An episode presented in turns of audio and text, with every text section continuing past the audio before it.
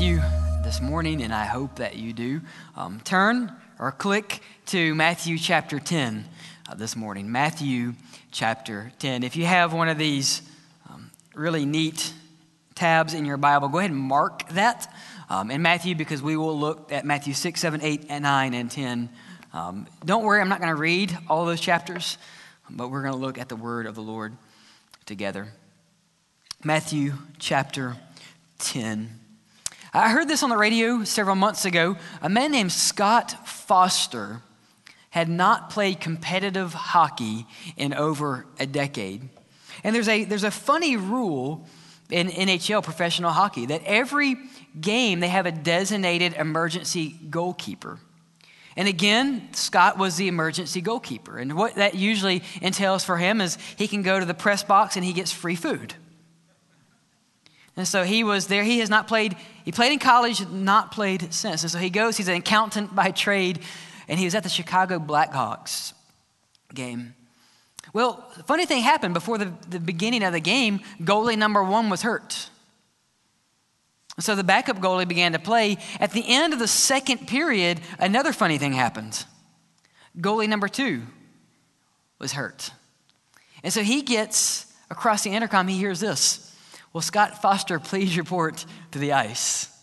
And so this man goes from eating his popcorn and peanuts to literally walking down the stairs, suiting up, putting his helmet on, and going into the game. So, fan, second period, third period. I know this is Alabama, and we, we don't, do we have a hockey team anymore? Weren't they, they called the Ice Dogs or the, the Bulls? The Ice Bulls. Birmingham Bulls. I mean, what's better than a bull in the skating rink? Um, there used to be one called the Mud Dogs. Um, but just stick with me, right? People in the South. There's something called ice, and they put it in a ring, and there are people that skate on the ice, and they play a game called hockey. He went from being a fan in the second period to on the ice. Now, listen to how the game ended. I don't know what, where his mental zone was, but he stopped all seven shots attempted in the third period. He earned the team belt, which was reserved for the game ball, the hockey puck ball, and he set social media ablaze with tweets and posts about how this man went from being a fan to in the game just like that. Can you imagine? Here's his quote after the game. He said, This is something that no one can ever take away from me. It's something that I can go home and tell my kids. Some of you went to the game last night or yesterday, a, college football game. Can you imagine one of the coaches over the loudspeaker saying, Will Josh Burnham please report to the ground? We need a quarterback. You're thinking, someone's going to have to hold my nachos. That's exactly what happens. He says he will always tell his family about this. You see, today's message is the final installment of a series we've called Back to the Basics. We've looked at some very basic functions of grace in our life. We looked at how we share the gospel, evangelism. We looked at um, the church, what that actually is. It's not what you see around you, it's, it's who Christ has made you to become. And today we will look at discipleship. See, the reality is that most of us will never have the chance to be a fan and actually part of the game at the same time. And yet we, we live that way. We try to become that way spiritually. And so this is a weighty sermon. I, I want to warn you. This is not easy. This is, you're not going to find this in How to Grow a Church 101 um, because Jesus says some very difficult things that we need to hear. And he says those difficult things to the crowd. And we need to internalize those and live those out. How can we become disciples of Christ? You see, if we're not careful, what you hear in the American church is make a decision, make a decision, make a decision, make a decision. With the implication, incorrectly, that you can make a decision and nothing ever changes. And that's what we, we tell people. Maybe not, we, we, we don't intend it that way, but we say, here, here's your helmet. This will protect you from hell. Here's your hockey mask. Here's your glove. But you just stay in the stands and be a fan. Jesus says to the crowds things like this One man wanted to follow him in Matthew 8, and Jesus says, Foxes have dens and birds have nests, but the Son of Man has nowhere to lay his head. In verse 21. Another man comes right behind and says, Lord, I want to follow you, but first let me bury my father. And Jesus says to him, Let the dead bury their dead. That doesn't sound like building a following to me. You see, if we're not careful, we allow people to say this, and for some of you who are not young, you won't get this reference, but um, ask, the, ask this group later after church. But there's a, a song, and even now this, this meme um, and called Sorry, Not Sorry. Or you say something, you're not really sorry about it, but you want people to know. Like, so you, is he either a, um, a barb at someone, or you can say, hey, you look, you look rough today. Sorry, not sorry. Because they do look rough, and you really want to tell them that, but you want to be nice about telling them that. This is what Jesus says. We, we have no right to say, Jesus, I'm following you, but I don't want to follow you. Yeah, I, I'm going to decide to follow Christ on Sundays, but no, not really on Mondays. That's what we do. And Jesus has no part of that in his kingdom. So today let's let's read the word of God in Matthew chapter 10 with this in our minds. The word decision is used in the New Testament about 10 times. The word disciple over 250 times. Jesus says this, Matthew 10, 24. Matthew 10, 24. A disciple is not above his teacher, and a slave is not above his master. It is enough for a disciple to become like his teacher and a slave like his master. If they called the head of the house Beelzebub, how much more the members of his household? So, what, was Jesus referencing here in verse 25? Well, the Pharisees, which we'll learn about later, have they, they see Jesus casting out demons, and they say, Well, he's casting out demons by the power of Satan. And Jesus says, If they called the master that, how much more will they call the followers that? Let's pray. Father, may we bear the weight and the cost and the cross of a disciple today. May we not suit up and merely stay in the stands or sit in our seats. But Lord, may we live out the mandate to go and to follow as you have called us to. Lord, if there's someone here that's part of the crowd and not part of Christ, I pray that you would break through their spiritual pride and the fear that keeps them hanging, that they would set that aside this morning and run to the cross where they will find mercy in their time of need. Lord, we pray this in Jesus' name. Amen and amen. Discipleship 101. This is the exclamation point on our series, Back to the Basics. So we see in verse 24 that Jesus is saying, Look, the teacher is not a the student is not above his teacher and the slave is not above his master. And where is this coming from? Well, if you look, if you, if you flip your Bible real quick, you'll see that this is on the heels of what we call the Sermon on the Mount, which we will walk through shortly.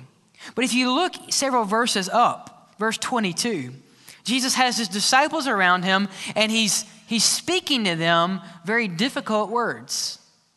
And look what he says in verse 22. And, and, we need to understand this. Western church, this is what Jesus says to those who are following him. Are you listening, right? Verse 22. He says, Don't be surprised.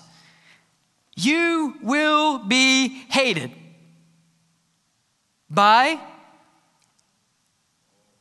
everyone, all people. Why? Because of his name. So we should not be surprised when we're hated by people. Why? Jesus has already told us you will be hated by all people. Because of whose name? His name. So, what is Jesus saying? Why is he reminding us of this? Because the central truth is that disciples have a master. Disciples have a master. See, Jesus is speaking to his disciples here, and he's telling them, and, and, if you were with us several weeks ago, you saw this rich young ruler comes to Jesus Christ.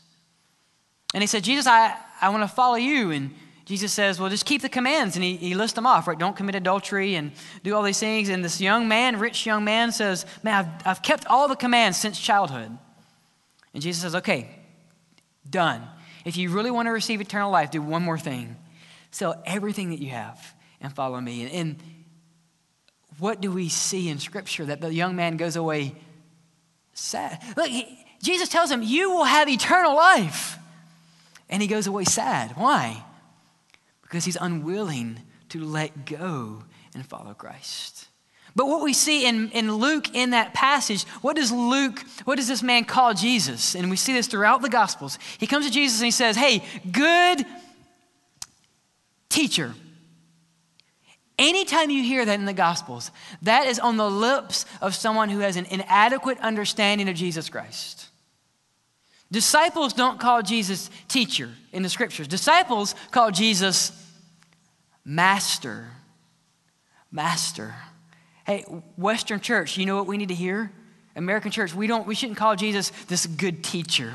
Well, if I just come to church and listen, um, I will learn how to be a good parent or a good kid or a good student, and I will, I will have some nice teachings to apply in my life. That is great. That's what non disciples say. And that's not what I'm saying, that's what the Word of God says. Disciples call Jesus master. You say, well, what is, what is a master? This is how master is defined it's a person to a master is someone to whom a person or thing belongs. If Jesus is your master, you belong to him. You belong to him. And it, it furthermore is developed this way about which the master has the power of deciding. So if Jesus is your master, he has complete authority to speak into your life. Some of you right now think, well, I don't like that. You know why you don't like that? Because he's not your master. But Jesus, he's offering you that. Let's keep going further. Part of the definition, even the, the, conclusion says this or universally, it's used as the possessor or disposer of a thing, the owner. You see, slaves, disciples are owned by their master. And the one thing that we push back in the American church, that's, that's who we are, it's our culture. You were birthed into this, right? We are our own people. The same reason that when you're, you're without an egg or sugar, you don't go to your neighbor anymore, you're going to the Dollar General. Right? You would rather drive to the store, and I'm the same way. We would rather drive to the store than ask someone. Why? Because we, we say, we got this. We don't want anyone to owe, own us because we don't want to owe anyone anything. A disciple is a follower of the master. And we see this tension building in Scripture. That's what we're going to look at right now. Over and over again, we have these two groups battling in the Word of God. One is the crowd, and the other are disciples. And we see this unfolding, especially in Matthew chapter 5. We have the Sermon on the Mount. Some of you have been to that hill where they believe the Sermon on the Mount was spoken or given. I would say one of the most beautiful locations in all of Israel. You're overlooking the Sea of Galilee. It's just a powerful. If you can't hear Jesus and, and the Mount of Beatitudes, you just can't hear Jesus. And Jesus is speaking in verse 1 of chapter 5, the Sermon on the Mount. And he says this in verse 1. He says, When he saw the crowds, he went up to the mountainside.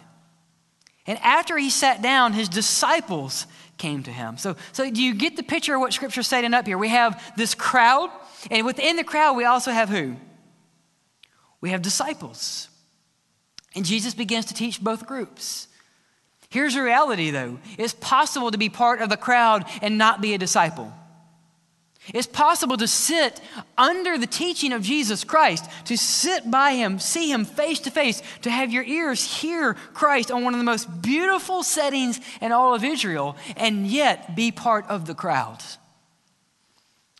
This is what we need to hear. If someone can be part of the crowd and, and be under the, in the feet of Christ, how much more can we do that? How much more can we come to a church and hear the words of Christ and still be part of the crowd? This is what Jesus says to the crowd. Look at verse 18 of chapter 8. Still part of the same portion of Scripture. I've already referenced it earlier. When Jesus saw the large crowd around him, he gave order to go to the other side of the sea. And before he could even do that, a scribe comes to him and says, Teacher, verse 19, I will follow you wherever you go. And Jesus says this very peculiar thing to this man who's part of the crowd. Foxes have dens and birds of the sky have nests, but the Son of Man has no place to lay his head. Not to be deterred, another guy from the crowd, Lord, one of his disciples said, First, let me go bury my father. And Jesus says, No, follow me. Let the dead bury their dead. Dietrich Bonhoeffer says this Discipleship is not an offer that man makes to Christ. Discipleship is not an offer that you make to Christ.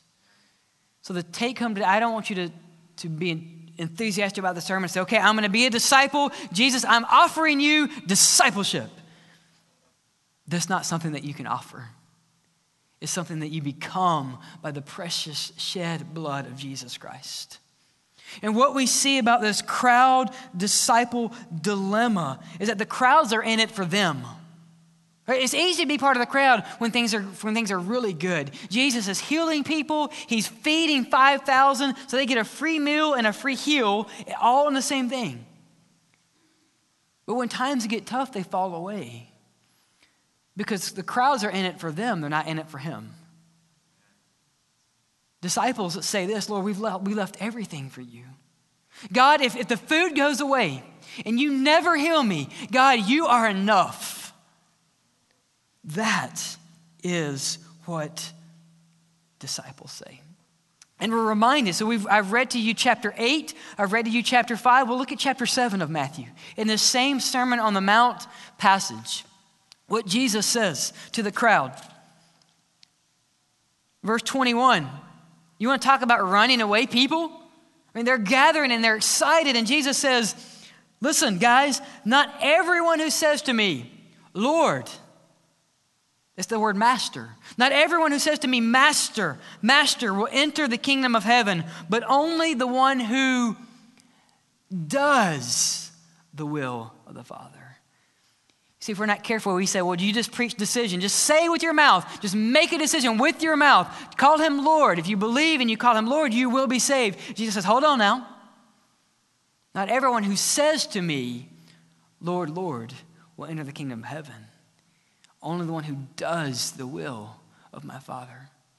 And I want, I want to, you to know this morning that I've shed tears over many of you because I, my worry is that many of you have said to Jesus, Lord, Lord, when you are not doing his will. And you will hear one day, if you do not turn from your sins and find forgiveness in Christ, you will hear, Depart from me, for I never knew you. And part of the reason that you will hear that is because the church has lied to you. And we have told you if you just make a decision when you're three months old, and if you're baptized, if you just grow up in church, then you call him Lord, you will be saved. And Jesus says, You're part of the crowd. Disciples are not in it for them, they're in it for Jesus. Oh, that we would not be part of the crowd. That we would not be part of the crowd. You see, there's, there's another tension in Scripture, though. Not only the crowd disciples conundrum, but we also have these group of people called Pharisees. And they, they struggle with disciples also.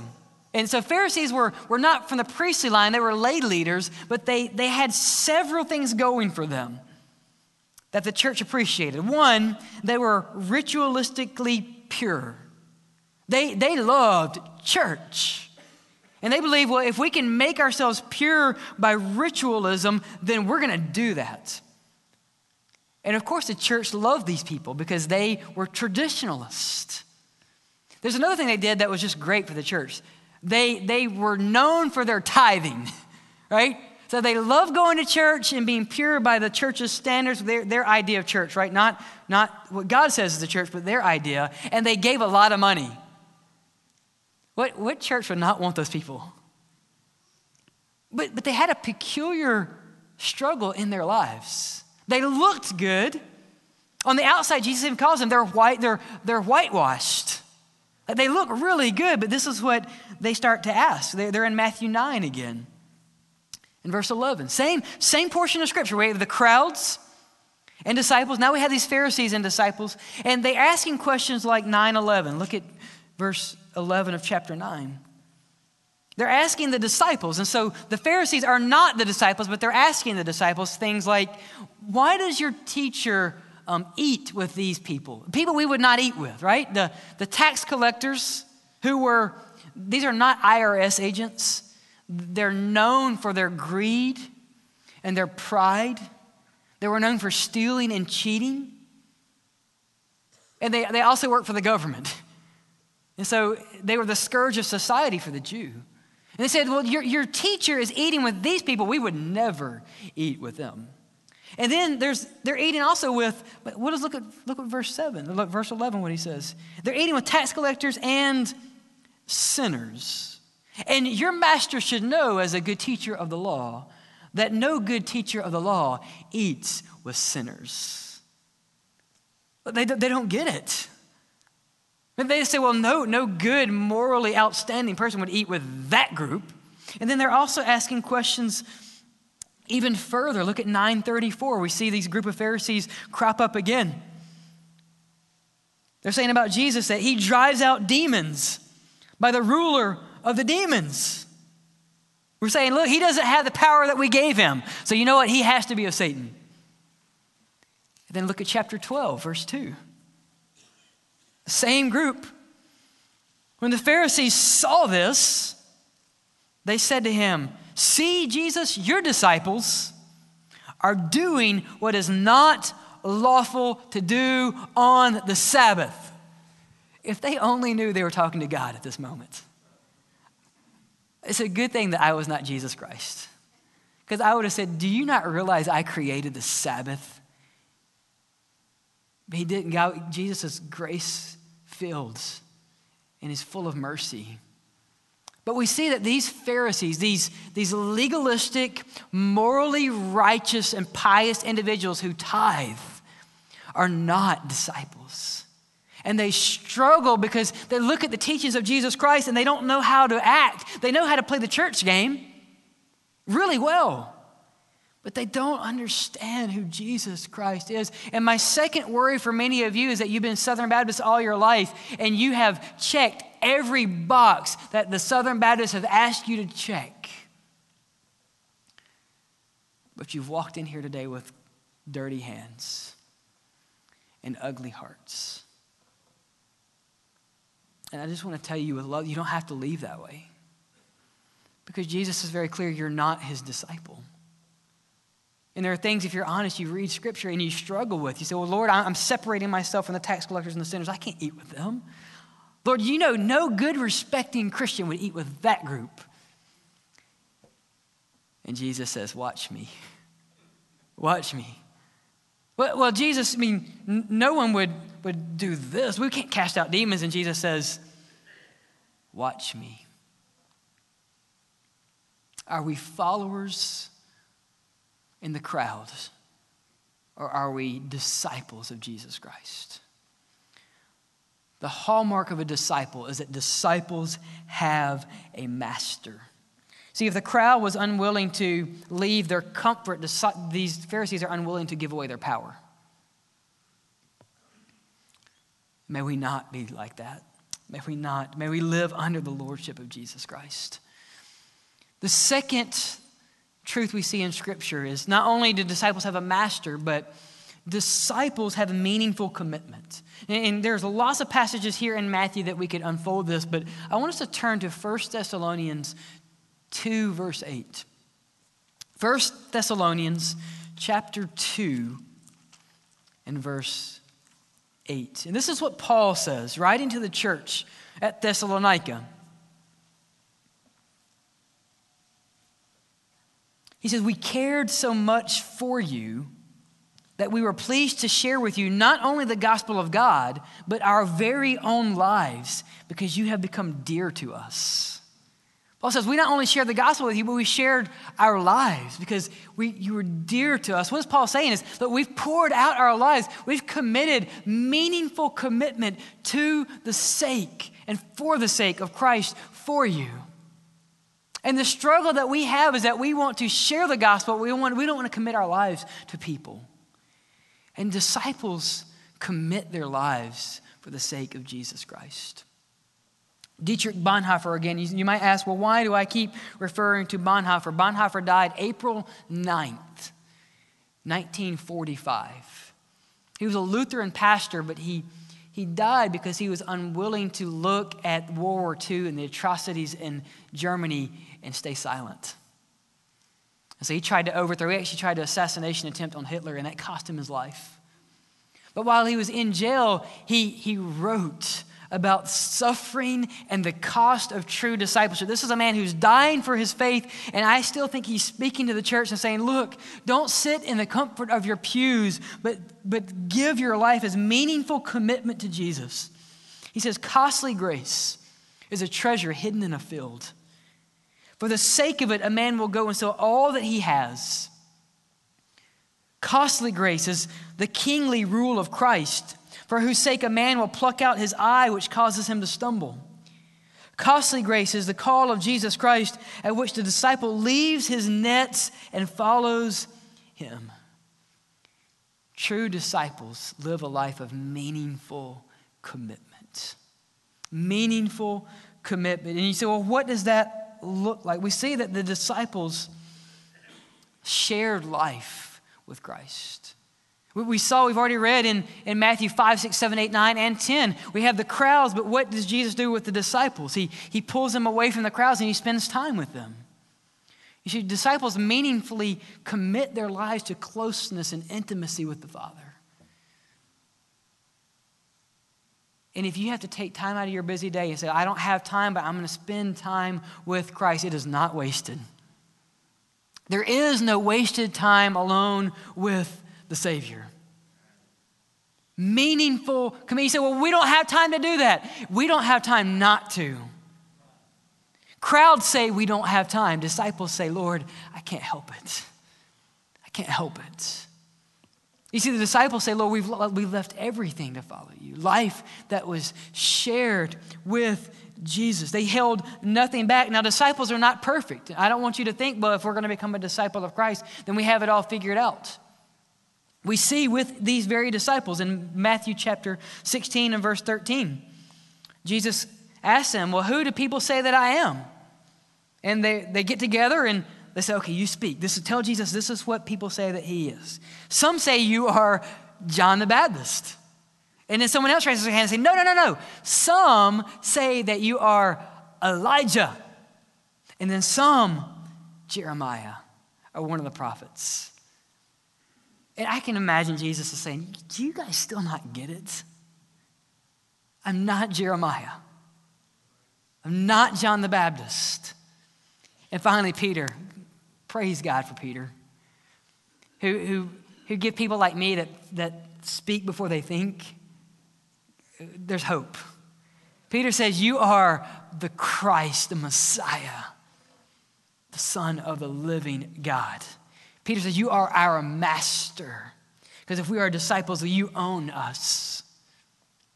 We see disciples saying things like this in Matthew 19 25 that the teaching of this rich young man, and, and he goes away sad, the disciples say, Well, who can be saved? Jesus says, This is what you're asking, who can be saved? Disciples are not perfect. We're redeemed, we're righteous.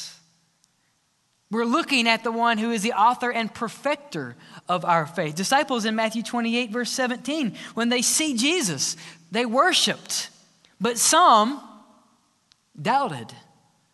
They're not there yet, but they have submitted their life to meaningful commitment to Christ. So, what does that look like practically? Let me encourage you. We have a graphic here, what we call the disciple path, this discipleship pathway here at Bethel. And we have committed our lives. If you want to grow and flourish in your faith, commit your life to do these things, to gather around the Word of God regularly. Let me just say this great job, guys. You've done that. This is what we're doing today. We're, we're gathering not around the words of man. I have no good wisdom that will, that will help you in life. But we have the words that are eternal and can save your soul. We gather around the Word of God, but that's not enough.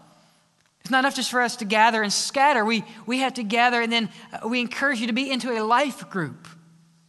Get, into a close group where you can hear more the Word of God and ask questions and dialogue. If you're not in a life group, you are missing out.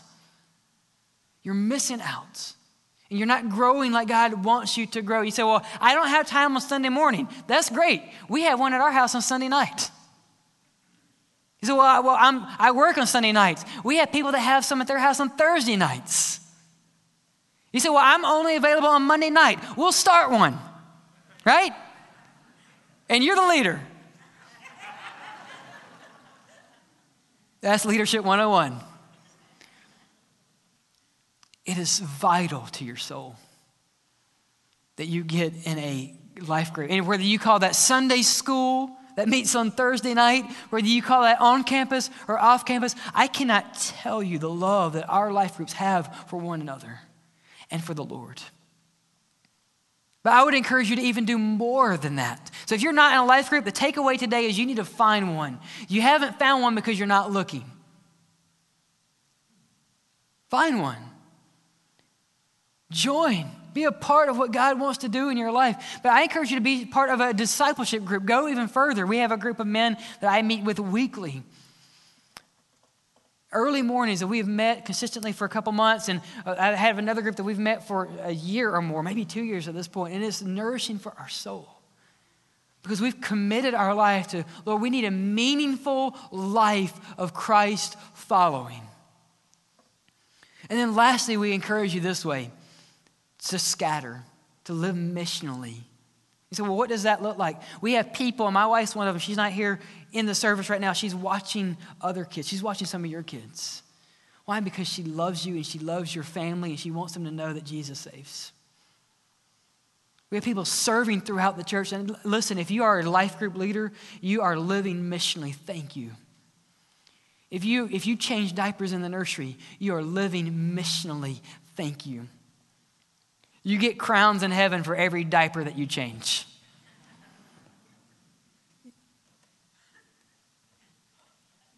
For those of you who are serving at CR for Cooks for Christ, and I, I could go on and on and on again, the ways that you're serving. Look, you, you do that for the glory of Christ. You're not doing that to receive a reward. You're doing that because you want to live a life of meaningful commitment and, and do something with your life. Discipleship begins this way you have to have a master and you have to meaningfully commit to follow Christ. In about an hour from now, when we dismiss, I don't know how long it's going to be, that means you need to get up out of your pew and love our community to Christ. To meaningfully commit, you say, Well, you don't understand. I am weak and I'm worn out. You don't understand the power of our Lord. He can take people who are weak and worn out and frail and change the world through you. Lastly, disciples not only have a master, they not only meaningfully commit, but they have a mandate. We see this in Matthew 28, a verse you know well, Matthew 28 19. Jesus simply says, Go, therefore, and make disciples, not decisions, not good church members, not Pharisees, disciples of where and who? All nations.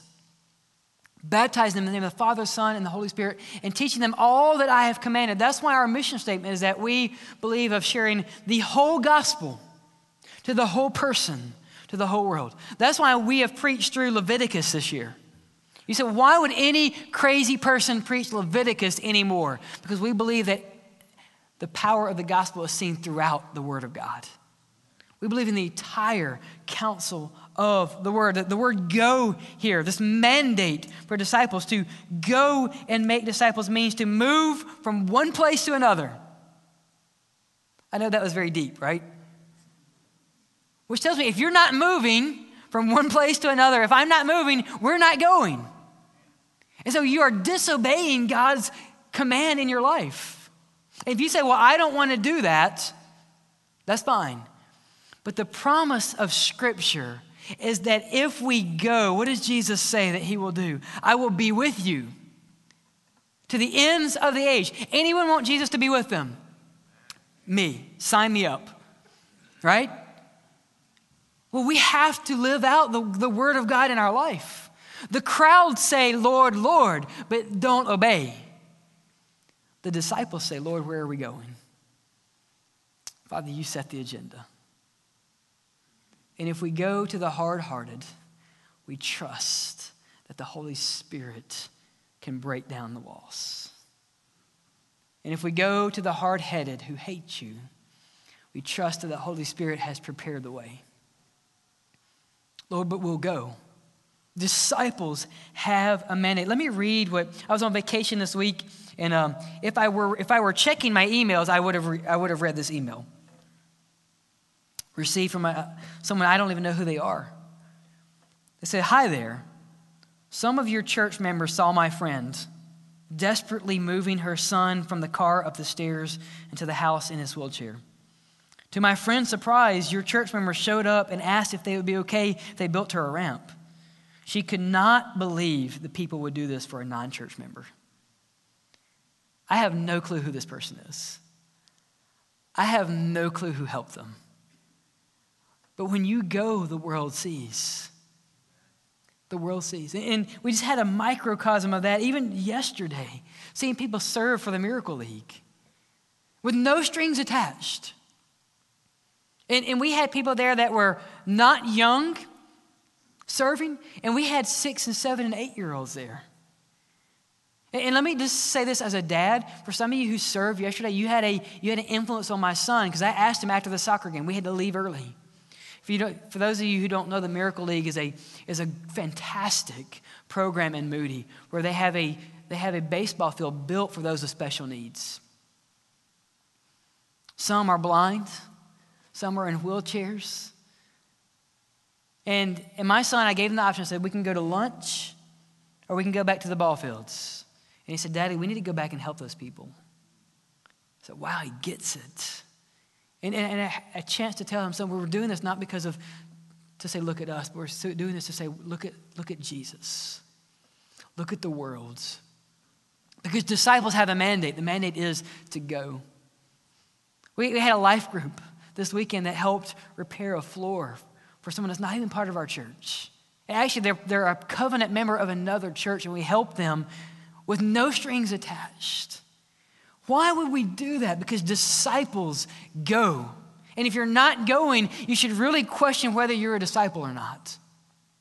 If you, if you sit here today and we fold our arms and we'll say, Well, I know Jesus said go, but I really don't want to do that. That's what the crowd says. And one day the crowd will hear this. Many will say, Lord, Lord, we've done all these things in your name. Lord, we've, didn't we prophesy? And, and Lord, didn't we drive out demons? And, and Lord, didn't we do miracles? And, and didn't we even serve at the Miracle League? And then Jesus will say to them, I never knew you. Depart from me. The greatest burden I carry as a pastor is that there are men and women who sit in this church and churches throughout the world every Sunday and they hear the gospel and they call him Lord, but they're not. And I simply ask you search your heart. Search your heart. Man looks at the outside, but God looks at the heart. He knows. But we see this in Scripture disciples have a master. Does Jesus own you? Or is there something in your life that today you put up the red stop sign and you say, Jesus, I'll give you everything, but don't touch my kids. I'll give you everything, but don't touch my money. I'll give you everything, but don't touch my time. God, I'll give you everything, but you don't touch my church. I, that's the way that I love it. By the way, that's what Pharisees say. Is Jesus your master? And is Jesus asking you to follow him and live for him and, and reconsecrate your life today? Say, God, I'm weak and I'm weary, but you give me the strength to be fully committed to the purposes of Christ. And I want to be honest for our youth right here that are sitting. I pray one day that none of them are in America. I pray that some of them are going to the Amazon and they're going to Scotland and they're going to South America and they're, they're giving their lives at the sake and maybe at the cost of their life to make the nations hear the good news. That's, that's my prayer for y'all. That you don't get a degree and you stay safe.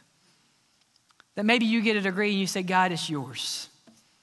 God, I'm an accountant. But if you want me in the game, I'm in. And parents, they won't do that until you let them go. There's a pastor in North Carolina. He says the greatest hindrance he has to college students serving Jesus Christ overseas parents who are clinging to their kids because they are scared that God can't provide like they can.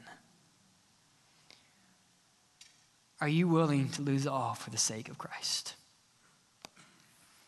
Maybe today you've been part of the crowd.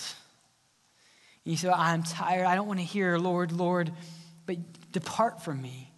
I want you to know Scripture is very clear. If you do not have a relationship with Jesus Christ, that one day you will end up in a place called hell. Not because God sent you there, but because our willing rebellion. We choose that because God desires that no man perish, but that all have everlasting life. You want to know God's plan for your life is that you do not die, that you do not perish, and that you know Him and you flourish in relationship. But because of our sin, and the Bible is very clear that all have sinned and fallen short. And I will, I will gladly confess that I am the chief of sinners. And if you are counting on this church to save you, it will not. If you're counting on this sermon to save you, it's not that good. It's not. If you're counting on walking the aisle and we proclaim you, you made a decision, now you're holy. It's not about a decision, but it's about a Savior who lived a sinless life. That he who knew no sin became sin for you, that you might become the righteousness of God that the crowd would say, Lord, I'm not in it for me, but I'm in it for you. Maybe today that's the decision you need to make. Of to say, God, I'm in. I will confess my sin and I will trust that Jesus Christ is everything I need. Even if He gives me nothing else, I have all I need because Jesus is everything. Are you a disciple? Are you part of the crowd? Search your hearts. Say, Lord, fan into flame the spirit that is within me. We'll have counselors down front. If you've made a decision or want someone to talk to you and counsel you, you can take out that Green Connect card and put it in the offering plate at the end of our service. We would love to talk to you about the grace that is so freely offered. That right now, if you confess Him as Lord, you will be saved. Father,